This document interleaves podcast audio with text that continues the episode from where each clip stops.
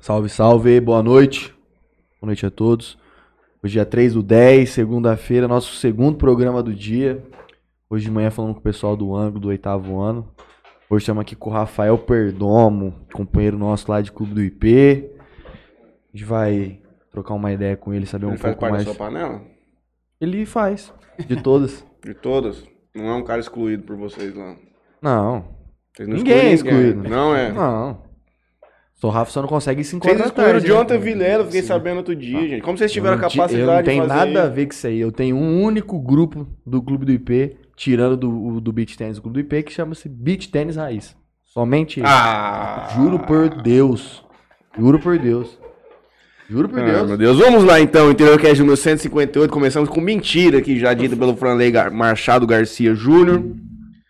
É, Boa noite, ao senhor. Nós vamos fazer uma breve apresentação aqui dos nossos patrocinadores. A gente já. Desculpa pro pessoal também a- o vai- atraso. É, tivemos um problema aqui.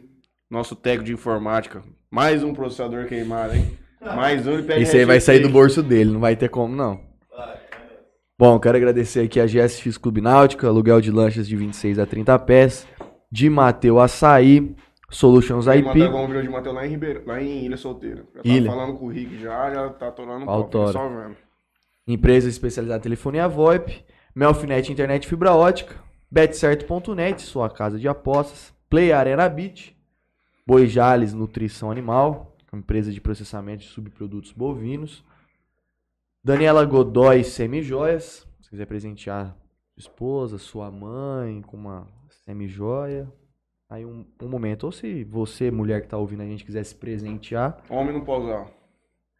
Ah, eu não sei se ela tem coisa pro homem, mas se você quiser usar um brinquinho ou um pô, colar. Colar, enfim, uma pulseira. Aí vai ser no Ah, seu o mundo critério. Mudou. Você Eu tá vi muito- mesmo hoje, hoje de manhã aqui. O mundo tá esquisito, Menina mas de 13 anos falou que abertamente. já que gostei de homem, já gostei de perguntaram de, relacionamento. Ah, já gostei de homem, já gostei de mulher. Hoje eu não gosto de nada. As coisas estão mudadas. Cara, eu falei, ó, é um, é um, isso aqui é um perigo, cara, na mão da criança. Eles O não têm microfone noção é, é brabo. do- das coisas. Quero agradecer também Grupo Venturini, referência em mármores e granito. E Life Institute, direção da Larissa Venturini.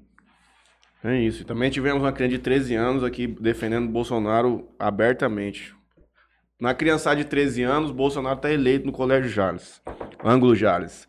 Eu agradeço, agradeço ao Califas Burger. Inclusive, eu vi, parece que vai ter um Mini rodízio, lá de de hambúrguer. hambúrguer. Eu vi isso aí também. Interessante, né, cara? Mas, Porque você come um vários. um de cada. Herreira Contabilidade também conosco, a BM Queros Malteria, o Ângulo Jales, tiveram conosco aqui presencialmente hoje.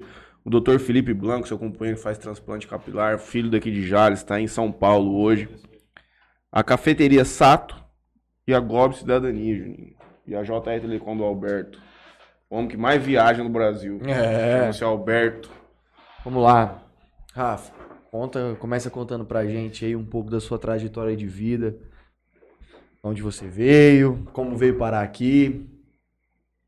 É, primeiramente, boa noite. Me sinto envaidecido de estar aqui com vocês.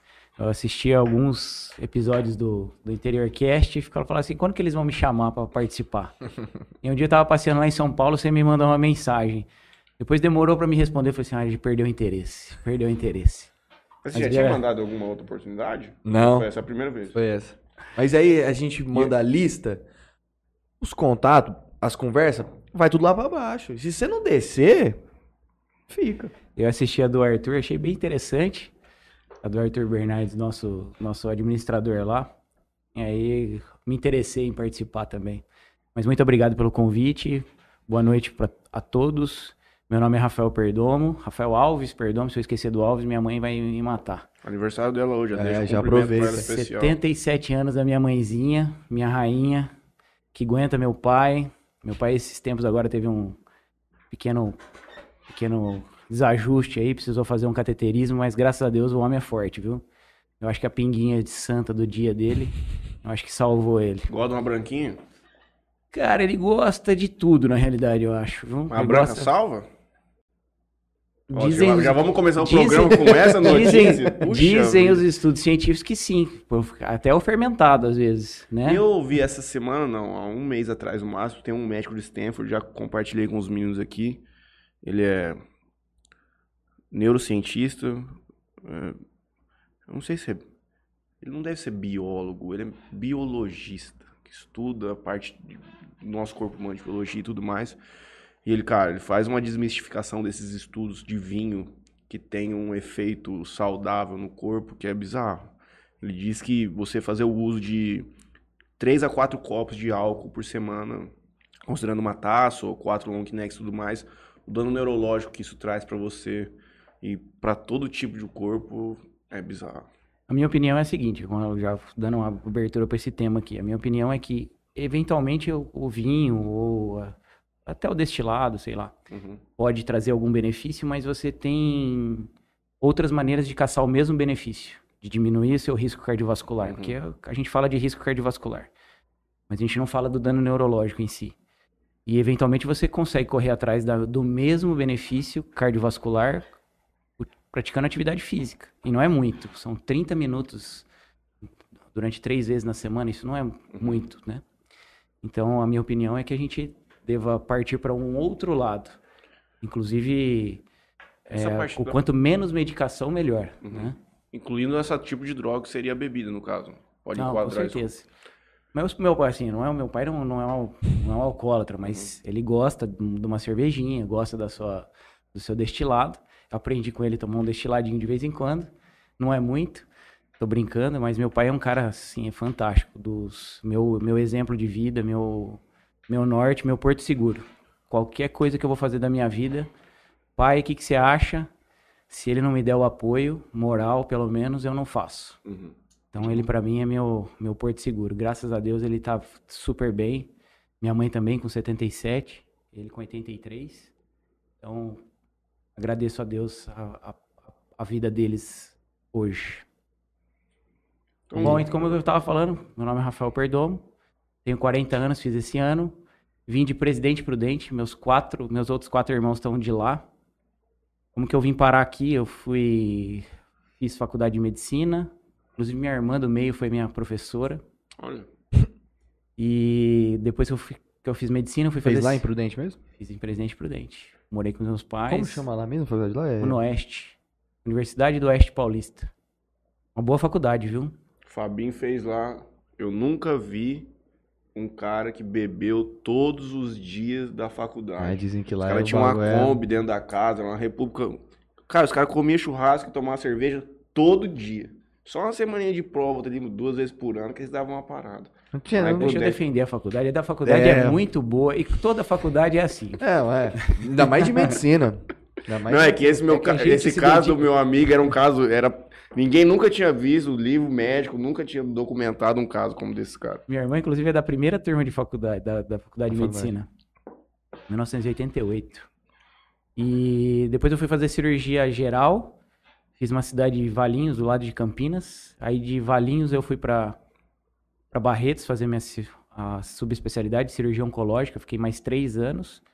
E aí eu fui chamado para ir para Jales, para vir para Jales. E foi uma surpresa porque a gente não, eu queria ficar em Presidente Prudente porque todos os meus irmãos estão lá. Família, Meus pô. pais tão, são de lá, eu sempre fiz plantão lá, então a minha vida, minha esposa hoje trabalhava lá numa empresa muito forte, era uma advogada de sucesso lá, e acabou que um, um professor meu, acabou que a gente fecharam-se as portas em Prudente do nada, e aí um professor meu, eu tinha passado num, num concurso da Polícia Militar, e aí um professor meu me ligou um dia, eu tava de férias lá em Prudente.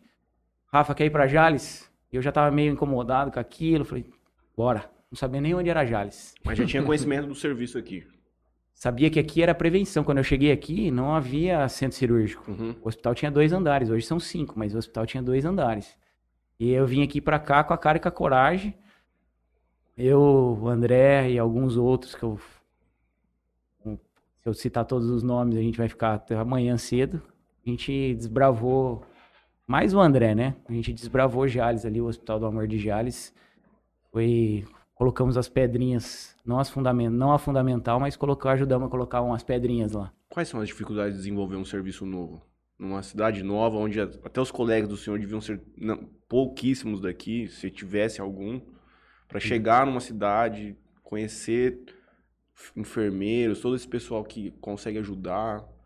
Eu acho que, primeiramente, mão de obra, né? Difícil achar mão de obra qualificada. Muita gente reclama daqui em Jales de mão de obra. Cara. Muita mão de obra, falta muita mão de obra. Hoje, agora com as faculdades, é, ficou mais fácil, né? Mas a gente teve todo tipo de, de dificuldade. Teve, uma, teve um episódio engraçado que acabou a energia. Sem gerador? Acabou a energia sem gerador. Aí nós fomos descobrir que nós não tínhamos gerador. Uhum. E acabamos cirurgia com luz de lanterna, Nossa. rapidinho. Teve cirurgia que uma vez a gente a gente tinha uma caixa de cirurgia para um determinado tipo de cirurgia e a a gente utilizou e a é colega, que- uma caixa de cirurgia são os materiais. E aí tinha aquele determinado material para aquela cirurgia. Era uma Uhum. cirurgia é, via vaginal e a colega de Barretos tinha levado embora a caixa. Graças a Deus nós ligamos em Barre... nós ligamos ali na Santa Casa, solicitamos o material, o pessoal foi de carro lá buscar. E a Santa Casa emprestou pra gente esses materiais pra gente começar a cirurgia, a paciente a- anestesiada. Nossa. Passamos uns perrenguinhos, viu? Perrengue chique, vamos dizer. Coisa que só se descobre No desenvolvendo dia a um trabalho ali. como esse. Não tem como, porque nunca tinham passado por esse tipo de experiência. É difícil. E por mais que você planeja fazer alguma coisa, que você planeja fazer determinado serviço, as coisas vão se apresentando de uma maneira que dinheiro não aparece, aí de repente aparece o dinheiro e você não sabe o que fazer com ele, e aí você acaba construindo, em vez de uma, de uma internação, você tem que fazer UTI, você acaba ca- fazendo uma UTI maior do que você precisa. E infelizmente é assim, né? O, o serviço público é desse jeito. Aparece a coisa, a gente tem que acabar utilizando, porque senão Uhum. acaba que a gente perde aquela determinada verba. Uhum. Né? Lá atrás imaginava que o serviço estaria como quantos atendimentos na área do senhor ou comparando com lá e hoje vocês conseguem realizar ali? Eu acho que, o, que hoje a gente faz em, em média mil atendimentos dia, isso contando mil atendimentos dia entre todas as especialidades. Até a gente conta também como, é- como atendimento radioterapia, os atendimentos de enfermagem, os atendimentos de psicologia, né? Tudo, de tudo, todo, tudo. toda multidisciplinar. O que para Jales é um, alto. Um número bastante alto, sabe? E. Desculpa o que você perguntou sobre. De- de do tamanho que está o serviço hoje comparado com lá atrás. imaginava. Ah, olha, quando eu cheguei aqui, eu, eu, eu imaginava que ia ser um pouco menor, sabe? Que a Uhum. gente não ia chegar nesse patamar que a gente está hoje. E hoje a gente está pequeno, o hospital é pequeno para o que a gente pode eventualmente fazer, sabe? Uhum. A gente tem pouco. Como a gente estava conversando antes de começar aqui, a gente não tem. A gente tem 20 leitos de internação. Então tem que ter cirurgia que roda bastante. Porque 20 leitos de internação para 20 procedimentos cirúrgicos é uma coisa, mas isso vai. Os pacientes complicam, os pacientes evolui. precisam. Não evoluem da maneira que a gente deseja. Então, às vezes, chega. Na semana passada, nós tivemos que cancelar procedimentos cirúrgicos eletivos por conta de pacientes internados há muito tempo, pacientes que complicaram, pacientes que têm um, um procedimento um pouquinho mais longo, né? Um, um antibiótico para completar por sete dias. A gente teve que cancelar procedimentos. Se a gente fosse um pouquinho maior, talvez isso não acontecesse, entendeu? Mas isso estamos planejando também já para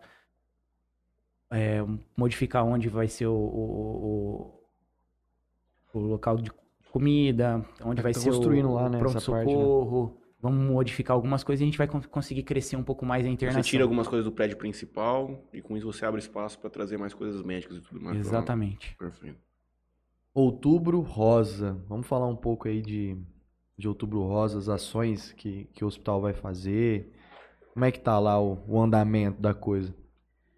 Outubro Rosa é, é uma, um dos principais carros-chefes, principalmente da nossa, do nosso centro de prevenção. Né? Nós temos um centro de prevenção junto com o, Hospital de Jales, né? uma unidade específica que é de Fernandópolis, mas nós temos um centro de prevenção dentro de que captam os nossos, que captam os pacientes, né? A gente tem várias portas de entrada, mas uma delas é o forte nosso é o centro de prevenção.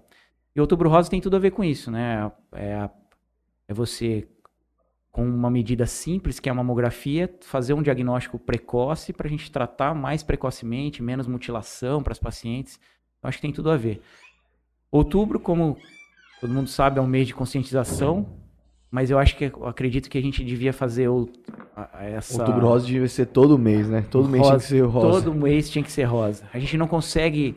A gente teve um, um, um, um evento agora, Desapego do Amor, que foi a Giana encabeçou junto com a Adriana.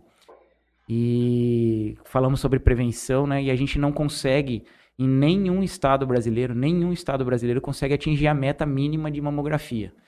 Se, se você vê, tem uma, tem uma ferramenta no, no Google que você consegue colocar quantas mamografias, quantos eh, diagnósticos você fez, né? Outubro acaba sempre sendo Maior. maior. Só que a gente, mesmo contando com outubro, a gente não consegue atingir a meta específica de nenhum estado. Nenhum estado. O estado que acho que mais consegue, acho que é o Distrito Federal, se eu não me, se não me Quais são as engano. grandes dificuldades para isso? Ainda é pouca a localidade onde tem esse exame, o deslocamento da galera para vir até aqui, conscientização, levar essa informação, chegar essa informação para mais gente. Conhecimento é, é primordial, né? Você saber a importância da mamografia. Pouca gente sabe a importância que a mamografia tem.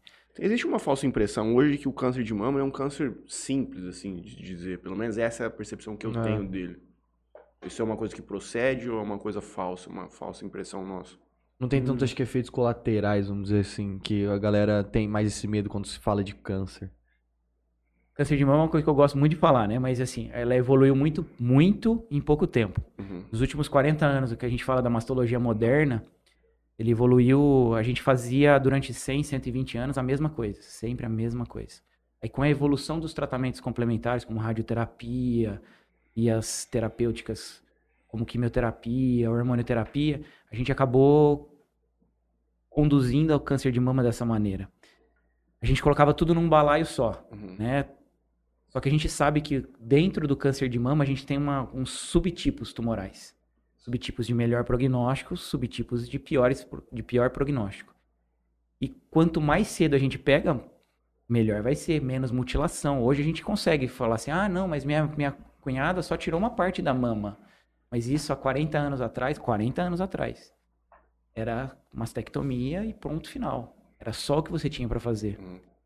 De pouco tempo pra cá que a gente começa a falar sobre quimioterapia, sobre cirurgia conservadora, sobre reconstrução com prótese, sobre remédio.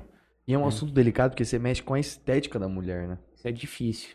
Ninguém gosta de tirar uma mama, né? A gente acha que assim, ah, ó, tem uns colegas meus que me chamam, ó, o senhor mastectomizador, né? O, o retira a mama. É, um, é, uma, é, é difícil a gente pensar em. Hoje, prevenção, existem diversos patamares. A prevenção terciária, que é eu pensar o que eu posso fazer. Hoje eu tenho maneiras, armas de eu brigar para conseguir diminuir aquele câncer para fazer uma cirurgia menor Uhum. para causar menos dano para aquela paciente, entendeu? Então, é, você tem que pensar nisso também, na estética, na no psicológico daquela paciente. A porcentagem de diagnóstico tardio é alta, então, nesse cenário? Você está falando que tem A gente fala dentro do Brasil é alto, né? A gente esperava é, a nossa amostra do hospital é, é viciada justamente por conta dessa prevenção que a gente tem acoplada, né? Mas se você fizer um, um panorama do Brasil, Uhum. cerca de dois terços dos diagnósticos a gente gostaria de pegar num, num diagnóstico, num estadiamento mais anterior. precoce, entendeu? E olha que a gente chama de estadiamento precoce tumores até 5 centímetros. Então, não é uma coisa tão pequena assim. A mamografia ela é indicada para as mulheres a partir de qual faixa etária, né? E de quanto em quanto tempo seria o ideal para a mulher estar fazendo essa mamografia para poder estar vendo a, enfim. Tudo em mastologia é questionável. Mas em, em relação à mamografia, a gente tem sempre. O que, que, o que, que manda na, na, na, na medicina, né? Todo mundo fala de prevenção, é um, pro- é um problema de saúde pública, é caro você manter uma paciente que tem um câncer de mama em estádio avançado, porque você vai acabar fazendo mais quimioterapia, você vai fazer mais cirurgia, você vai fazer mais radioterapia, então você quer pegar ela no estadiamento clínico mais precoce. Então, a mamografia, quanto mais cedo você fizer, melhor, entre aspas, porque às vezes você não consegue, que a mama daquela mulher é muito jovem, então a mamografia não é bom para aquela paciente, não é boa para aquela paciente. Então ela começa a ser boa ela tem o seu maior, a sua maior, é, vamos dizer assim, o seu maior benefício a partir dos 50 anos, que são os grandes maiores estudos europeus, americanos, Achei que era menos. que americano gosta de dinheiro, né? Quanto, quanto que eu vou salvar de paciente apresentando aquele, aquele exame?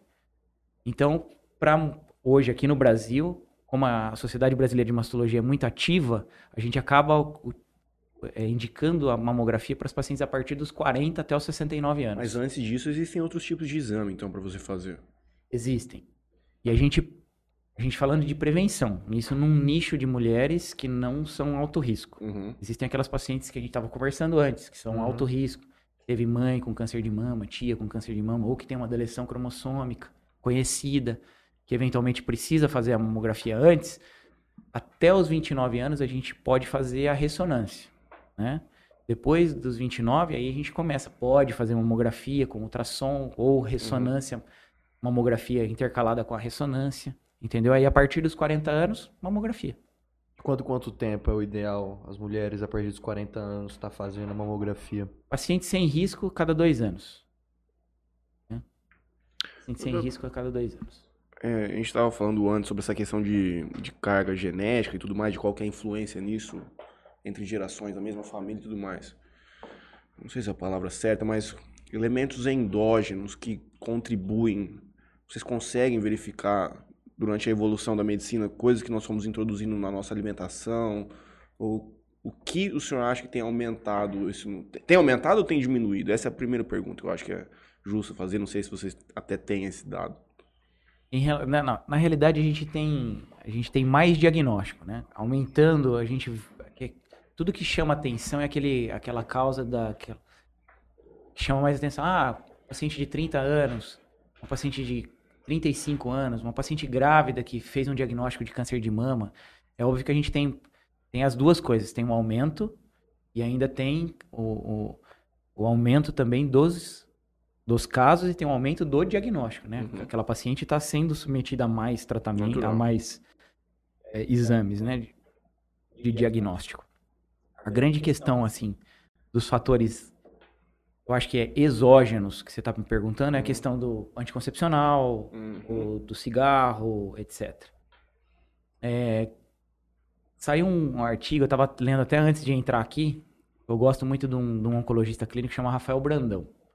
Ele tem um. Ele, ele é idealizador de uma clínica lá, sabe fazer seu marketing. E eu tava lendo um, um post dele esses dias e depois li o, o artigo. Teve um artigo do The Lancet que falou que 44,4%, se eu não me engano, 44,4% dos tumores, das mortes causadas por câncer são evitáveis. Quase metade dos cânceres poderiam ser evitáveis. E nesse estudo foram, foram estudados 23 tipos tumorais. E quais as causas maiores, né? Então, coisas que a gente pode evitar, desde o cigarro até a atividade sexual que a gente estava conversando também das, das meninas, né?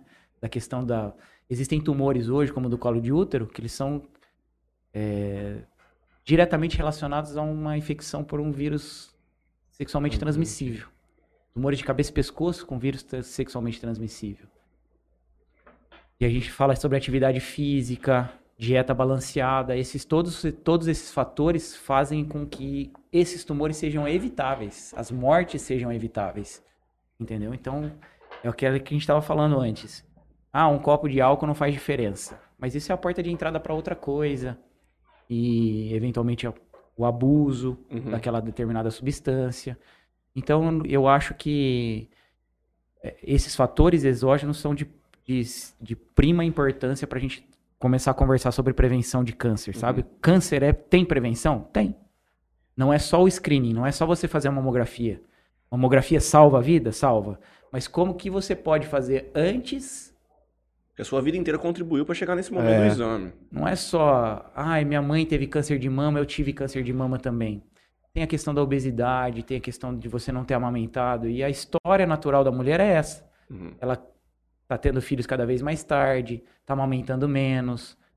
Às vezes, nem o cigarro, porque às vezes o cigarro tá até diminuindo a quantidade. Mas a questão do cigarro, a questão da dieta não balanceada, Alimentos Entendeu? processados também tem uma crítica muito grande. Gordura, açúcares. É, tudo é, é, é vilão nessa história. né? Um filme, eu já falei com vocês aqui também, da panela Teflon, que era da, da fábrica da Dupont. Não sei se o já chegou a assistir. É um advogado que. Uma cidade pequena nos Estados Unidos começou a ter umas mutações genéticas em umas vacas.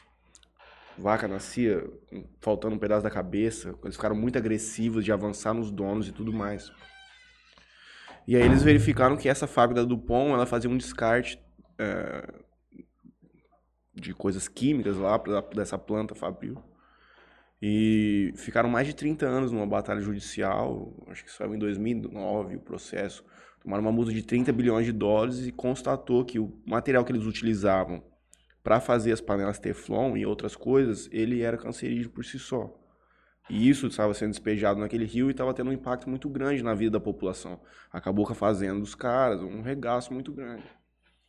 É, Esses, esses fatores exógenos, eles são de suma importância. Vou falar que um número, chutar um número baixo. A gente consegue evitar cerca de 30% dos tumores de mama. Chutando baixo. E a questão de, depois que você teve o câncer de mama, se você começar a ter essas, ati- essas, as- essas atividades físicas, essa, essa questão da, da, da dieta racional, não é nada de, de diminuir quantidade, não é isso. É uma dieta balanceada mesmo, uma reeducação alimentar. Existem trabalhos, não sou eu que estou falando, é trabalho científico corroborando com dados clínicos objetivos, falando que você diminui a chance da doença voltar, das recidivas, entendeu? Então isso é muito importante. Tem estudo que você coloca, você implementa a atividade física de diversas maneiras para paciente. Para uma determinada leva de pacientes, você só orienta a atividade física e dá um cartãozinho para ela. Ó, você vai fazer isso aqui. Ou para determinadas pacientes, você implementa a orientação, o, a, a caderneta do que ela deve fazer e ainda liga para ela. Ó, vamos, se ela tá fazendo, pegando no pé dela. E depois as outras pacientes, outra leva de pacientes acabam fazendo, você dá a orientação, a caderneta, liga e ela vem fazer atividade física, às vezes no, no complexo hospitalar. Uhum. Essas pacientes que fizeram aqui, elas tiveram 30% menos recidiva do que essas daqui. Entendeu? Então é uma coisa muito interessante. Isso é, isso é científico, não, não, não é. E na.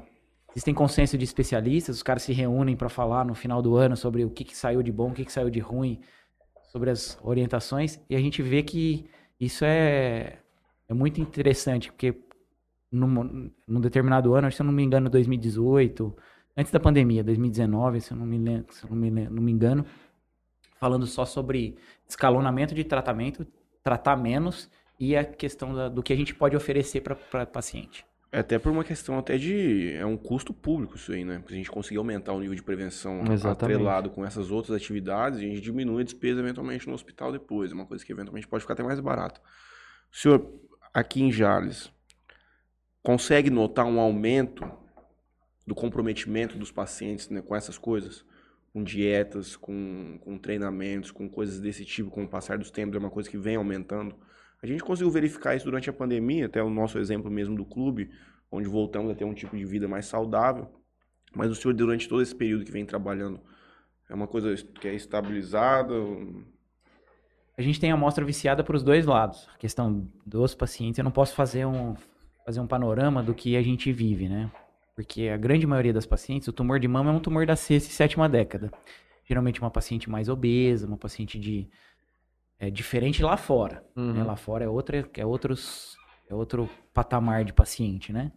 Mas a gente vê pacientes que tiveram na pandemia é mais uma desculpa, entendeu? Para não fazer atividade Hum, para não fazer determinada orientação, para não fazer a sua. E a gente tem agora, a gente pagou tudo isso que a gente fez na pandemia, de não de dedicar toda a nossa saúde pública para conter incêndios, né? A gente não estava preparado para a pandemia. E Ninguém tava. né? Ninguém tava, né? Mas a gente passou por uma maneira muito, muito ruim, né? A gente pagou da, da pior forma possível. E os pacientes oncológicos ainda continuam pagando. Porque agora a gente pegou a leva de pacientes que saíram da pandemia e não conseguiram fazer o diagnóstico na época da pandemia. Hum, Então pegaram um estadiamento clínico um pouquinho mais avançado, tumores mais avançados, com pouca chance de sobrevida, né? Com poucas chances de cura dessa doença. Não lembro quem tava aqui que falou pra gente, falou assim que se tivesse uma nova pandemia, o sistema de saúde quebrava. Foi o próprio. Maurício. Não, Maurício. Maurício. Foi o Foi Maurício. o Maurício. Diz Que é um fato, né? Se tem outra, não, não, não, não entra. Ah, o bicho mesmo não ia dar conta. Dois anos dentro do hospital, tadinho. Cara, Todo tem. dia, moço. Tá maluco. Qual que é a Mas- diferença de mamografia e mamografia 3D? Não, é só a questão do software e da, da leitura. É a mesma coisa. Mesmo. Você me falou sobre a, qual é a dificuldade, a, a questão da mamografia, né? Ela tem uma concentração maior em grandes centros. E aí você vai para o interiorzão, você não tem. E o funil fica ca- cada vez menor. Você pode até ter um mamógrafo, mas quem que faz a biópsia? Uhum. Precisa ter um, um hardware, né? Uma, software. uma, uma, uma mesa para fazer para fazer a biópsia, você precisa ter o software para ler a questão da biópsia, para você ver, fazer a mamografia e ler onde estão as microcalcificações para você fazer a biópsia. Então, você tem, pode até ter um mamógrafo, mas aí menos centros tem a, a centro de biópsia. E menos centros tem ultrassom, menos centros tem a... Então, vira um funil pequeno, né? Você vai afunilando. Poucos têm mamografia, poucos têm, menos ainda tem mamógrafo para fazer biópsia. Menos centros de tratamento. E aí depois que esses depois vem para cá para o centro de tratamento. A dificuldade nossa é dar alta para essas pacientes, porque a gente não tem onde colocar essas pacientes depois. Depois elas vão para elas vão continuar fazendo mamografia, Uhum. vão continuar fazendo ultrassom. E aí você vai inflando o seu sistema de saúde ali e as pacientes não querem ir embora, porque depois para onde que elas vão? Onde que elas vão fazer mamografia? Onde que elas vão fazer ultrassom? Se elas eventualmente tiverem um problema relacionado ao câncer, onde que elas é completamente diferente dos Estados Unidos. Estados Unidos ele ele entra no centro de tratamento e ele faz aquele tratamento e aí depois ele completo. tem uma série de re- uma rede para receber aquele paciente de novo, entendeu? Uhum. Você acha que a gente caminha, especialmente na radiologia, para ter uma automação com essa questão de software de inteligência artificial, que vai dar uma ajudada nessa questão de análise de exame e tudo mais? Eu acho que deve ser uma coisa natural isso, não? Um bom cara para você trazer aqui para falar disso, Dr. Davi. Uhum. Davi foi, uma, foi um grande achado, ou até o, o, o Laércio Castilho. Castilho Laércio é radiologista da Santa Casa. O Davi é nosso chefe da radiologia ali da, de, de, de, de Jales, daqui de Jales. Eu acho assim, existem maneiras de você dizer, ó, determinada microcalcificação, um achado, por, por exemplo, da mamografia, que esse achado possivelmente é, é maligno. E aí passar por um crivo da, da, da inteligência artificial. Mas quem vai falar se é ou não é alguma coisa diferente É o profissional. é o profissional. Não tem como. É, mas. Não, não tem como você falar assim, ah, não, existem características inerentes, porque é um sistema de, de, de ca- categorização. É Uhum. um sistema, inclusive, americano. Uhum. Você coloca lá os achados, microcalcificações, alterações dis- displásicas que você vai ter ali, uma, uma- um borramento eventual na mamografia, ou um nódulo no- na mamografia. É uma categorização, ele vai categorizar. Ou esse achado, ele é maligno? Ele é provavelmente, porque a máquina não vai, vai dizer que provavelmente é aquilo, mas você só vai ter a certeza absoluta com a biópsia. Você vai confiar numa máquina para indicar a biópsia para você? Eu não confiaria. Entendeu? Mas isso é um tema bem complexo para discutir sobre. O que, o Davi diz sobre? Qual é a opinião dele? Corporativismo deve defender o homem também. Então, assim, qualquer, qualquer, qualquer opinião que você der vai ser, vai, vai ter o seu viés, vai ter seu viés político, vai ter seu viés de Uhum. corporativo, né? E aí a gente, nós médicos somos reconhecidos como corporativistas Ah, um também, né? sim. Eu- Eu luto como presidente da, da APM para quebrar esse, esse paradigma nosso, né? Porque é difícil. Mas a minha, posso falar da minha opinião, assim, não sei do que, que Mas, ele... por exemplo, fugindo um pouco dessa questão da- do, do exame de mama, só pra gente dar uma. conversar sobre. Existem alguns tipos de exames mais simples que a gente poderia eventualmente desafogar esse radiologista, que hoje, por exemplo, para fazer esse de mama, ok, que a gente precisa de uma pessoa mesmo fazendo. Mas esse cara tá dividindo o tempo dele para fazer algum outro tipo de exame mais simples, que seria uma leitura que um, eventualmente um, Uma máquina. uma consegue. inteligência artificial num futuro conseguiria fazer. Eu acho que tudo vai ter, vai depender de, de, de revisão. O que, que Uhum. acontece hoje? Você, não- não- todos os, os serviços de excelência fazem dessa forma. Você lauda os exames, você seleciona 30 exames daqueles 300 que você fez, eventualmente. Pega 10% daqueles exames e dá para outro profissional fazer essa, essa leitura. Uhum. Então, eu acho que a, que a questão desses trabalhos, nunca li nada a respeito, Uhum. mas eu acho que o crivo vai ser dessa, dessa maneira. Você pega o profissional, você pega aqueles 300 exames que a máquina laudou, que seja simples, um raio-x ou uma Uhum. tomografia, etc. É, E passa pelo crivo. Passa aquela, aquela determinada. Se aquele, se, se eventualmente bater, E, eventualmente, às vezes ele pode fazer 50% do trabalho. Por exemplo, numa fratura, ele questão de medir, tamanho e tudo mais, já vem mais mastigado pro cara mexer. Não sei se já ah, tem não, robô. mas essas ferramentas já, existem. já existem, né? Essas, essas ferramentas você consegue. Você Uhum. consegue deixar a imagem mais branca, menos branca, se você quer ver osso. Se você quer ver uma microcalcificação, você consegue. Hoje existem técnicas de mamografia com contraste, por exemplo. Uhum. Então é, é bem legal. Hoje a gente tem essas ferramentas que o que, que é o software que ela perguntou assim, ah, o que é uma mamografia 3D? Se você vê uma mamografia 3D, ela é de melhor qualidade Do que a tradicional. do que a tradicional. Por isso que a Entendeu? gente tá 17 anos atrasado em droga, em exame. É, isso aí é uma outra questão. É a questão da, da, da tabela SUS, né? Da tab- Uhum. Do que. Porque o tratamento, ele te. O que, que o governo te dá, assim? Pulando, né? Do, de outro assunto. Ele te dá um tanto de dinheiro para você tratar esse paciente. Ah, é um câncer de mama? Tá, você tem X de dinheiro para tratar esse paciente. A Anvisa libera quantas medicações forem necessárias. Você não pode ir contra a ciência. Uhum. A ciência vai lá e estuda uma determinada droga, uma terapia-alvo da vida, e libera aquela, aquele, aquele, aquele tratamento para aquele paciente, para os pacientes, porque cientificamente foi comprovado que aumentou a sobrevida. Só que para ele entrar na tabela do SUS, no rol do tratamento, é muito dispendioso, né? Porque isso aumentaria muito o custo. Uhum. Da onde vai sair? Da onde vai sair esse, esse custo? Ainda mais o nosso SUS hoje, que é bem. A gente não tem nem atualização da tabela, né? Já mais de. Existem 10 ou 20 alguns deputados, alguns parlamentares que, que sempre na época Já de passou, campanha, né? sempre- Acabou ontem, você esquece, meu amigo. Só daqui quatro anos você vai ouvir isso aí de novo. Já foi. O que me incomoda é isso, Já exatamente. foi, já foi. Tô... Bom, não sei nem se eu posso falar isso, mas Pode é que falar. me incomoda, assim. Mas é, alguns parlamentares aparecem no hospital a cada quatro anos mesmo. Pra pedir. Pra pedir. pra pedir. É revoltante, não é? Mas é mais pra Favor. vocês que estão Ah. ali, cara. É difícil, é difícil. Mas a gente. Se a gente não jogar conforme a música, as emendas não vêm, Uhum, o crescimento não vem. uhum. E aí a gente tem que jogar com- conforme, a- conforme o jogo, porque senão a gente acaba ficando pra trás, Não entendeu? tem como fugir muito disso. Quem acaba sofrendo é o paciente, né? Então o cara que tá lá, ele vai pagar lá com vai pagar com o homem lá de cima. Não Essa tem- a gente não de- tem nada a ver com isso. Nessa questão de droga, de tabela SUS tudo mais, outro dia eu tava estudando uma ação sobre o canabidiol pra TAG, pra ansiedade generalizada. E na Anvisa só tem um medicamento. E já essa essa medicina né, nova, vamos supor assim, ainda mais no Brasil, deve ter o que dois, três anos que estão ostensivamente passando remédios e tudo mais. E o leque de opções é muito grande, só que no SUS vocês conseguem ter acesso a um deles. E para você ter acesso aos outros tipos de medicamento, um tratamento no Brasil é coisa de 5, 10 mil reais, é remédio de alto custo. Tudo pelo- importado também, os, os remédios, né? Já tem alguma coisinha ou outra fazendo aqui, mas bem tímido.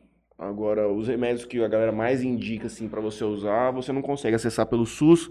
Você consegue hoje, através de decisões judiciais, ter acesso por planos de saúde.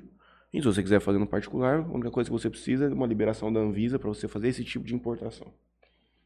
É o plano de saúde, como a gente estava falando antes. O plano de saúde é um acho que é um divisor de águas com relação a tratamento, né? Tudo é muito caro, tudo muito caro, até no particular, mesmo que você seja bem de vida, é um dinheiro que não tem fim. Uhum. né? São sessões e sessões de quimioterapia, são linhas de drogas que você vai acabar utilizando.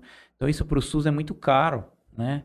Isso para o plano de saúde também Também é é caro, também é burocrático. Por isso que tem que passar pelo crivo de, de, de estudos científicos para ser provado mesmo que é, que é bom, né? Mas uma vez que, que passou pelo crivo, não tem por que negar, entendeu? O canabidiol é uma das, das opções terapêuticas de diversas patologias, seja desde cuidados paliativos, passando por Epilepsia. alterações neurológicas, epilepsia, doença de Alzheimer, é, Parkinson. Parkinson, autismo, é, náusea. é, existem uma gama muito grande de, de tratamentos que o canabidiol Dor pode ser. normal. Lá, lá nos Estados Unidos tem muito gel, cara. Já tem pá, pomadinha que você pode CBD, mesmo? irmão. Vixe, tem tudo. A gente tem também algumas drogas aqui no Brasil. E, Por incrível que pareça, assim, questão de dor, é, morfina é barato, né? Uhum. O único problema é o acesso a ela. Os Estados Unidos tem um grande problema com, com vício, né? Oxicodona, lá. Oxicodona, mas... Foi é, proibido lá a comercialização? Depois Não. que deu aquele pau por último, que tomaram uma multa gigantesca também. Não, é porque assim, o que que acontece? É, A morfina, para você liberar, você precisa ter uma instituição por trás. Aqui. Todo, todo, todo Qualquer território lugar. nacional. Não, digo Brasil, cenário Isso. Brasil, isso. Uhum. E como a oxicodona veio como a salvação da lavoura, vamos dizer assim, e era um, era um pet de, de oxicodona, ou às vezes até a droga é, oral de liberação lenta. No Brasil entrou só de liberação lenta. Para você prescrever a oxicodona, você prescreve em receituário branco normal, Uhum. carbonada. E para você prescrever a morfina, que é 30 vezes mais barato do que a, do que a oxicodona, você tem que com uma receita amarela, ligada a uma instituição. É uma, nossa, é uma vida. Mas nós não tivemos um problema de, de uso des- descontroladamente dessa oxicodona no Brasil? Como nós tivemos nos Estados Não, Unidos? porque é muito caro. Ah, é muito caro. É muito difícil se achar. Você tem dados de valor? Hum, Não tem. Caro quanto, né? Se a gente consegue... Porque uma ampola de morfina é centavos. Uhum. né? Caralho. Comprimida, tanto é que a gente libera comprimidos de morfina, é, é barato, Eu né? lembro que eu Não tive é que devolver do meu avô. Morfina, metadona, assim. eu tive que mas- devolver pro hospital os comprimidos que sobraram de morfina. Porque você não pode, por, tipo, meu avô faleceu. Aí, tipo, sobrou 10. Você não Eu pode Eu não posso descartar. ficar com aquilo em casa. Mas é até bom você ter devolvido, viu? Porque acaba utilizando para outras pessoas. É, é, é interessante. E eu não arrisquei usar nenhum dia, né, Juninho? Já pensou? Pra ver qual é que era? Qual que é. A, a morfina é pouco. É pouco viciante. Tem pouco efeito.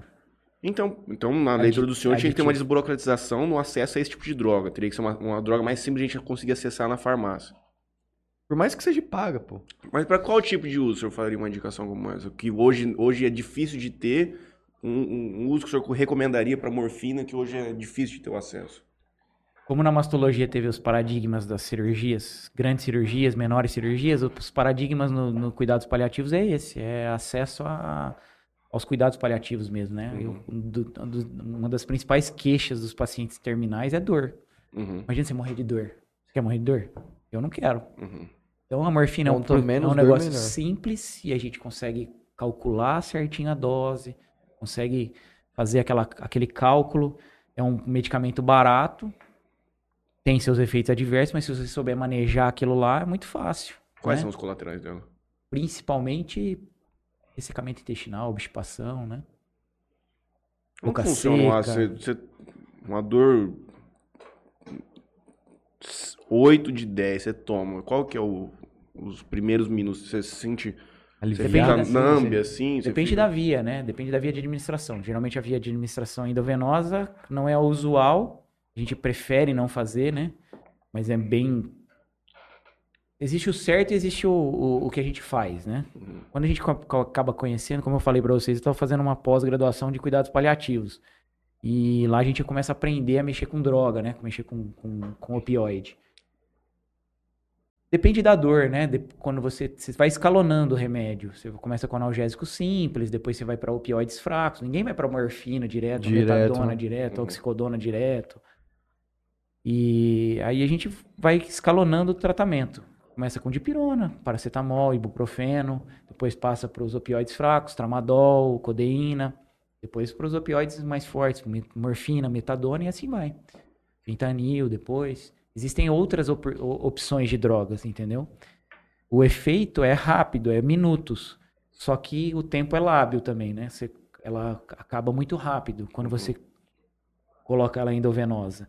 Então é preferível você colocar subcutâneo para ter uma ação mais longa. A ação é mais curta do que, do que por boca. Você começa a ter a, a ação mais rápida do que por boca no acesso subcutâneo. E, o, e, o, e ela tem uma meia-vida de 4 horas. Se você fizer endovenosa, você tem o, o, a diminuição da dor pelo Mais rápido. né? mais rápido, só que você, o tempo dela é mais curto. Você acaba utilizando Tem que dar ela mais. Tem que dar outra depois. acaba utilizando mais subcutâneo, né? Para você ter mais tempo de, de utilização. E você consegue também fazer a métrica daquela utilização daquela droga, né? Eu sou tomador de Advil. Vê se tem mensagem. Advil. Né? Tem algumas mensagens. aqui Fentanil do também teve uma crise, tá tendo um uso de como droga nos Estados Unidos muito grande. Do quê? Fentanil. Fentanil é 100 vezes mais potente que a morfina. Meu amigo Felipe Cervantes, filho do Miguelito, te manda um abraço. Mandou no WhatsApp aqui pra mim. Ele só salientou que o meu amigo Fábio, na verdade, foi em Marília, que foi o cara que mais bebeu na história da faculdade de medicina. Verdade, mano. o Fabinho fez Meu Marília, Mas Marília. teve, você teve algum amigo teu que fez em Prudente, não teve? Prudente. Ah, eu sei, o, Mar- o Marcinho fez lá em Prudente. Marcinho. O Ab- Abietano fez Prudente. Bino. Ah, muita gente. É, tem bastante muita gente. gente. Paulo Turaza. Uma boa noite a todos. Professor Zico e Mônica. Vinícius Personal. Manda uma boa noite. Arthur Bernardes. Um salve ao Perdomo. Cria da Fundação. Além de um excelente médico. Além de um excelente médico, um ser humano incrível. Forte abraço. Simone Saldanha mandando boa noite. Esse nick aqui eu não sei nem falar esse trem aqui, mas mandou um parabéns show de bola. Obrigado. Di- Dione Roberta, boa noite. Renan Vinícius Oliveira também mandou boa noite. Janaína Perdomo. Estamos aqui te admirando. Você é nosso guia. Ina, João e Tel. Toninho Cruz também mandou boa noite. Johnny Roberta. Janaína, eu e o Chico também estamos aqui aplaudindo a fala do Dr. Rafael. Tão esclarecedor, trazendo conhecimento para nós. Eu sou- Alexandrina Canhado. Parabéns ao Dr. Rafael e Dr. André. São médicos competentes e muito humanos. Deus os abençoe. Agora? Minha avó. Ela teve lá sábado agora no, no bazar, não? Teve, uma, teve um evento aqui no, no Sato Buffet, né? Ah, o, o desapego lá, Da foi? Foi bem legal, viu? Vinícius Personal, perdomo, um ser humano incrível. Ele Garcia manda boa noite. Rafael Carnaz. Dr. Rafael é um profissional muito competente e dedicado. Jales ganha com profissionais desse gabarito. Márcia Dominato. Minha sogra. Muito instrutivas suas orientações. Cíntia Perdomo. Meu tio querido, grande orgulho da família. Nossa, Te que amo. alegria. Gosto da Cintia. Cintia, O que que... por Cintia é uma mãezona da Catarina. Minha sobrinha neta. O que que precisaria para ter um serviço de residência em oncologia aqui com vocês? A gente tem os, o serviço de residência aqui, né? Mas eu- a gente pega os, os- os residentes de Barretos. É isso. E a minha, meu, um dos meus orgulhos foi que, não vou falar que fui eu, vai, mas eu, eu quis muito trazer os residentes pra cá, porque eu adoro, eu sou muito bravo, sou muito ignorantão, assim, eu sou, mas eu, no final de semana, quando eu tô aqui, os meninos podem falar que vão pro meu sítio, vão pra minha casa, os residentes, quando estão comigo no Natal e no Ano Novo, eles passam na minha casa. Uhum. Eu gosto muito de residente, apesar de não, a gente não pode mostrar muito, porque a gente tem que deixar o couro deles grosso. Uhum. Mas a residência quem pediu fui eu. Pedi para os residentes lá de Barretos passarem aqui. E aí eles gostaram tanto da residência quando a gente trouxe eles para cá, que eles pediram para passar depois no R3 de novo. Porque a gente tem anos, né? R1, R2, Dois R3. E aí eles vieram no R2, depois os R2 que vieram de primeira vez pe- pediram para vir no R3 também. Então, e, a- e essas crias do R3 que vieram, que foi a Marina, uma, uma, uma delas foi a Marina, muito querida minha, teve neném agora. Queria mandar um abraço para ela. Eles. Então, o residente, ele é uma. é, ele é um. Ele é muito bom pro serviço, sabe? Porque ele faz você crescer profissionalmente. Porque você precisa estar antenado, porque o cara vai te fazer uma pergunta que você tá. Se você pegar, que- se você pegar com, a- com as carças riadas, Pergunta da nova lascou. geração. você se lascou. E aí a, a- a- e outra, você, você se- vai se atualizando mais, você acaba se policiando um pouco mais, falando menos besteira, ficando mais calmo. Eu cresço muito com os meus residentes, sabe? São quantos que eles ficam aqui? Ficam quantos aqui? Eles agora eles estão passando da seguinte forma: eles ficam quatro meses aqui com a gente. São três residentes. Eles passam 45 dias na, no digestivo e no, no, na gineco. É esse que a Isabela vai fazer. São dois. Deu certo? São dois nessa especialidade e um comigo. Comigo com o André, né? Meu parceiro de. Um abraço pro André. O André faz 11 anos que, que a gente opera junto. A gente, o André é um irmão que a vida me deu. 11 anos. Eu queria mandar um beijo também pra minha digníssima esposa e pros meus filhos. Todo mundo É, antenado em casa. Sem vocês eu não sou nada. Rapaz. Homem pode ter câncer de mama Ui, também? Faz tempo que eu tava com você na cabeça. Tinha esquecido umas cinco vezes já. 1% dos casos. A gente opera bastante câncer de mama masculino. Porque a nossa amostra é viciada. Nós recebemos os pacientes com câncer de mama. Lógico que não é 1% dos nossos casos, mas a gente opera praticamente 3, 4 por ano a gente opera. E o tal do ginecomastia? Ginecomastia é um negócio complicado. Geralmente é por abuso de, de droga, abuso de alguma, de alguma substância, certo?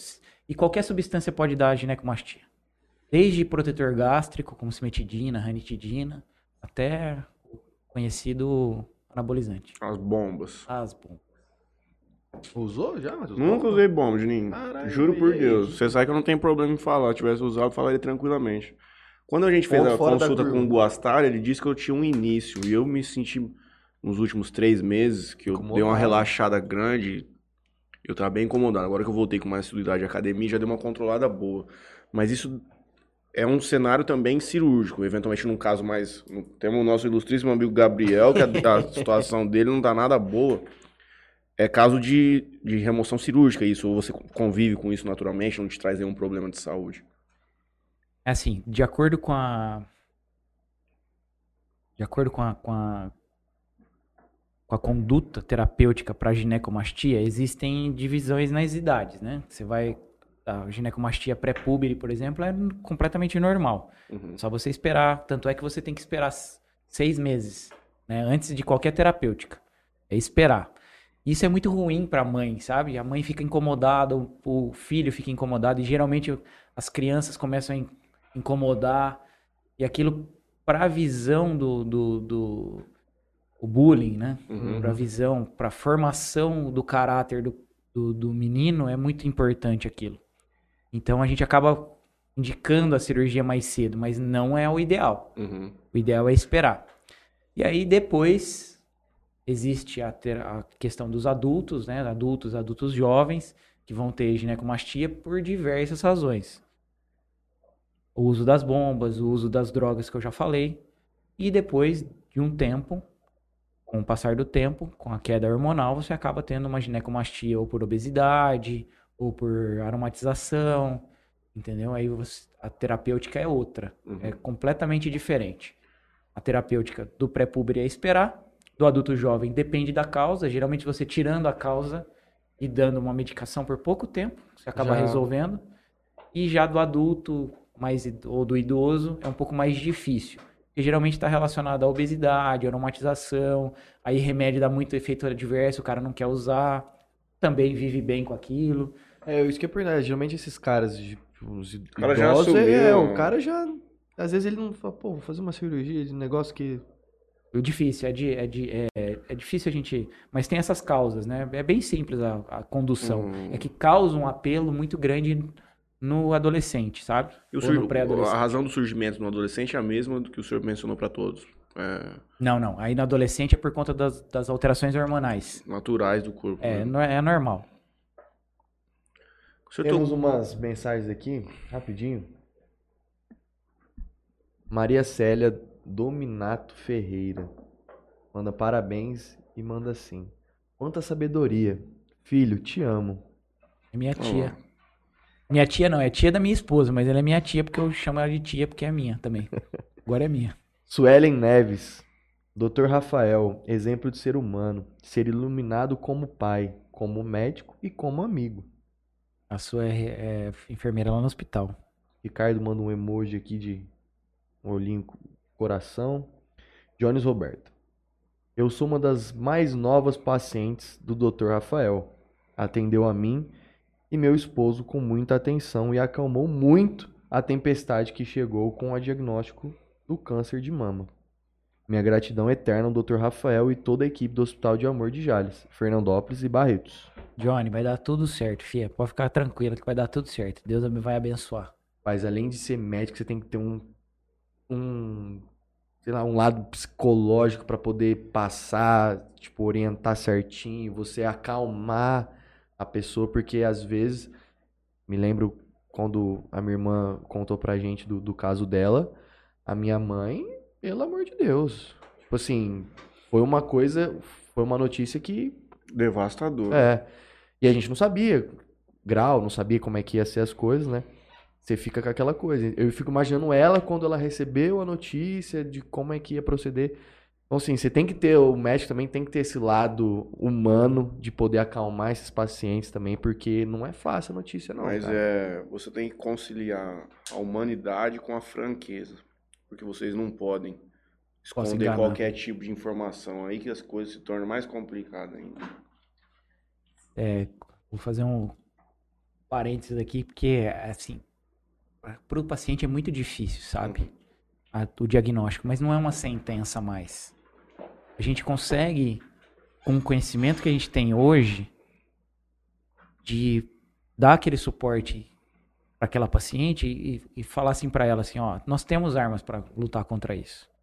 E a gente precisa ser bem sincero para elas, ó, você vai ter determinada chance, vai dar tudo certo, ou eu vou causar algum defeito estético, porque infelizmente é uma cirurgia, né? Por mais que você faça uma cirurgia com prótese, uma cirurgia com reparação, ela acaba tendo um defeito estético, né? Ela não está acostumada com aquilo, não passa pelo processo da perda.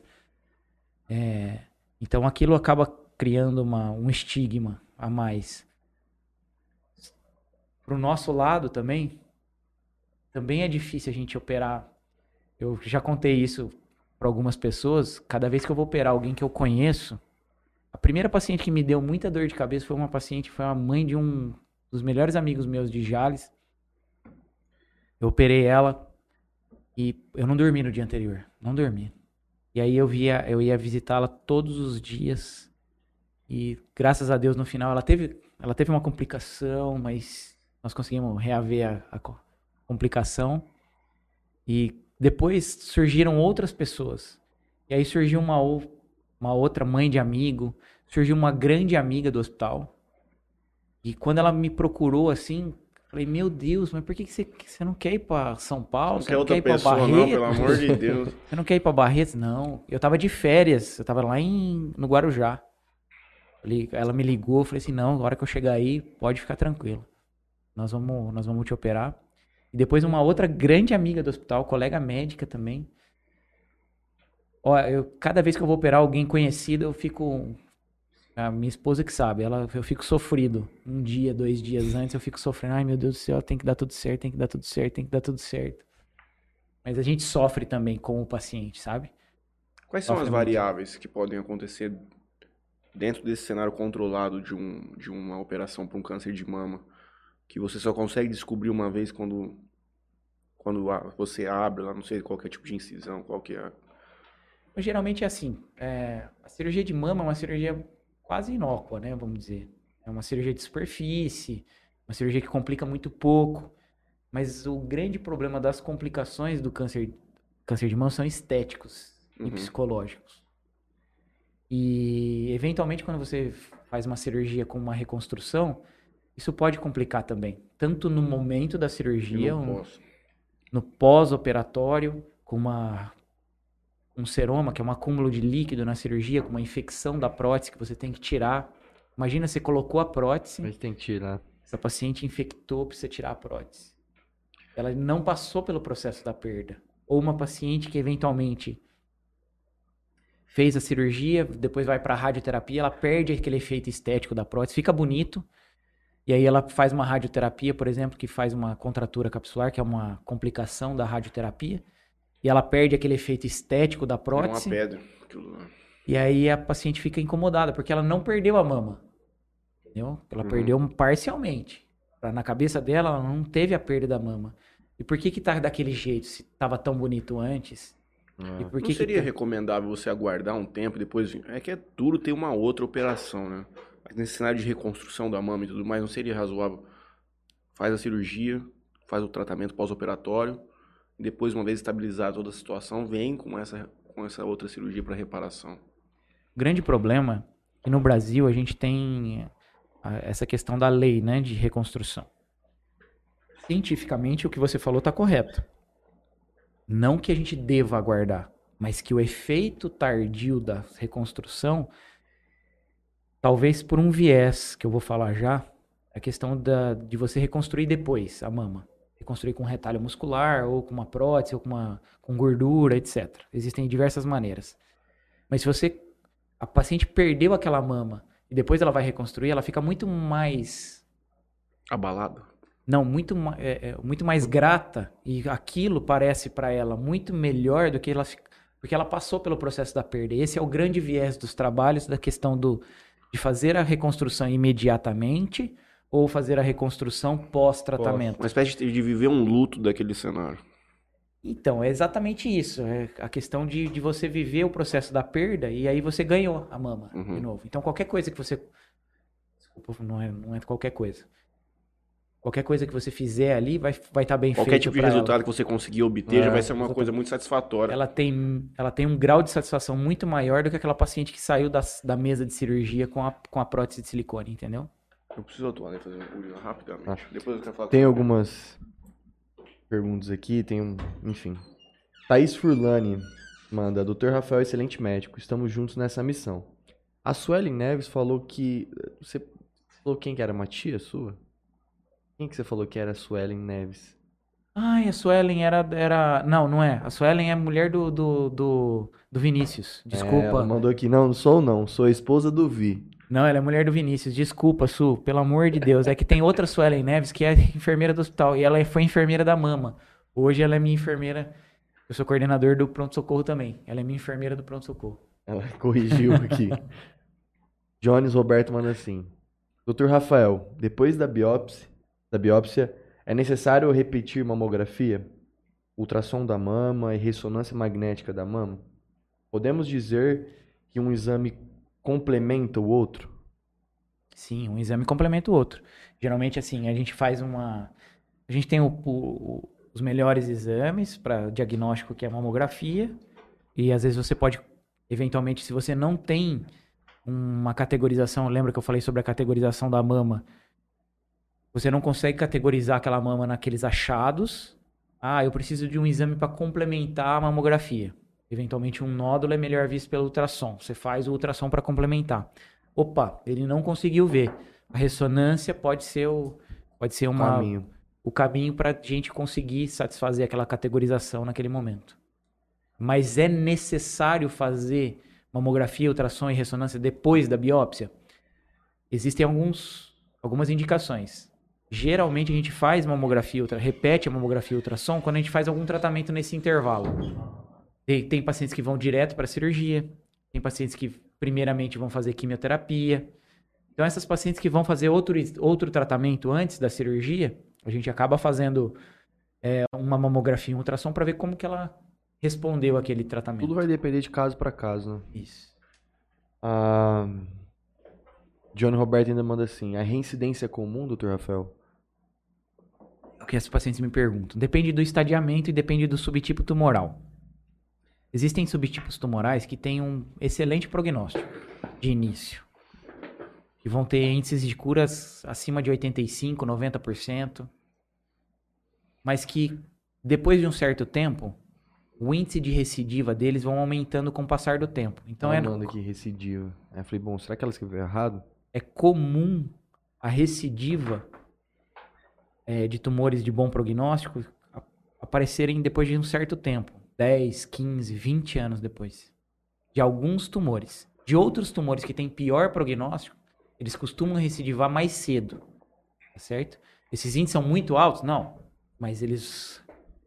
Por isso que a paciente deve fazer, depois que ela fez o tratamento da Tem mama. ter um acompanhamento Ela- depois. mesmo que ela receba alta do hospital e a gente está dando bastante alta, eu oriento as minhas pacientes, vai fazer mamografia, vai fazer ultrassom. Todo ano eu escrevo uma cartinha Falo, ó, você entrega pro seu ginecologista, entrega pro médico do posto, para ele fazer a mamografia anualmente, um exame clínico anual, tá certo? Validar as queixas da paciente, porque às vezes a doença não vai voltar na mama. Às vezes a doença vai voltar no osso, vai voltar no fígado, vai voltar no pulmão. Então tem que validar esses, essas queixas desses pacientes, entendeu? Janaína Perdomo manda assim: Oi, pai. Aqui é o João e Tel. Nós te amamos. Também amo vocês. Recebi uma. Per... Você tem pergunta aí? Alguma coisa? Tem mais, tem bastante comentário aqui. Pode ir. Deixa eu mandar uma pergunta e depois a gente deixa os comentários pra Vamos gente fazer o encerramento. O nosso amigo Felipe, filho do Miguel, pergunta o seguinte: Qual a visão do senhor dos cuidados paliativos atualmente e no futuro? No geral, as doenças crônicas e não só tratando como câncer, ele pergunta. É, o cuidados paliativos hoje é uma tendência, né? Assim como a gente vem descalonando o tratamento, que é uma tendência, usando melhores tecnologias, cirurgias menores, cirurgias robóticas, cirurgias videolaparoscópicas, etc.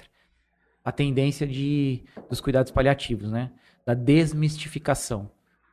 O que acontece muito no paliativo é o seguinte: você vem tratando um paciente desde o início, ela é minha paciente. Eu tratei, eu tirei a mama, eu fiz uma cirurgia conservadora, eu levantei a mama, eu fiz a Ana Suelen fez quimioterapia, fez hormônio, acompanhou aquela paciente. Eu estou acompanhando ela, ela recidivou da doença pro fígado, pro pulmão, ela já não é mais minha paciente. No estágio, no estágio mais terminal, ela passa para um outro médico. Uhum. Que na realidade ela devia conhecer desde o princípio, que é o paliativista. O termo paliar é, é um termo que você tem que cobrir os pacientes, o paciente de cuidados, o manto né, dos cuidados. Então ele devia conhecer o, o, o cuidados paliativos desde o início. Porque no, no começo do tratamento você tem muito para fazer de tratamento modificador de doença, mas pouco de cuidados paliativos. A partir do avanço da doença, e isso em qualquer doença crônica, Vai invertendo o cenário. vai invertendo o cenário. Então você devia conhecer o seu médico paliativista desde o início, Uhum. porque ele não vai ser um fantasma para você.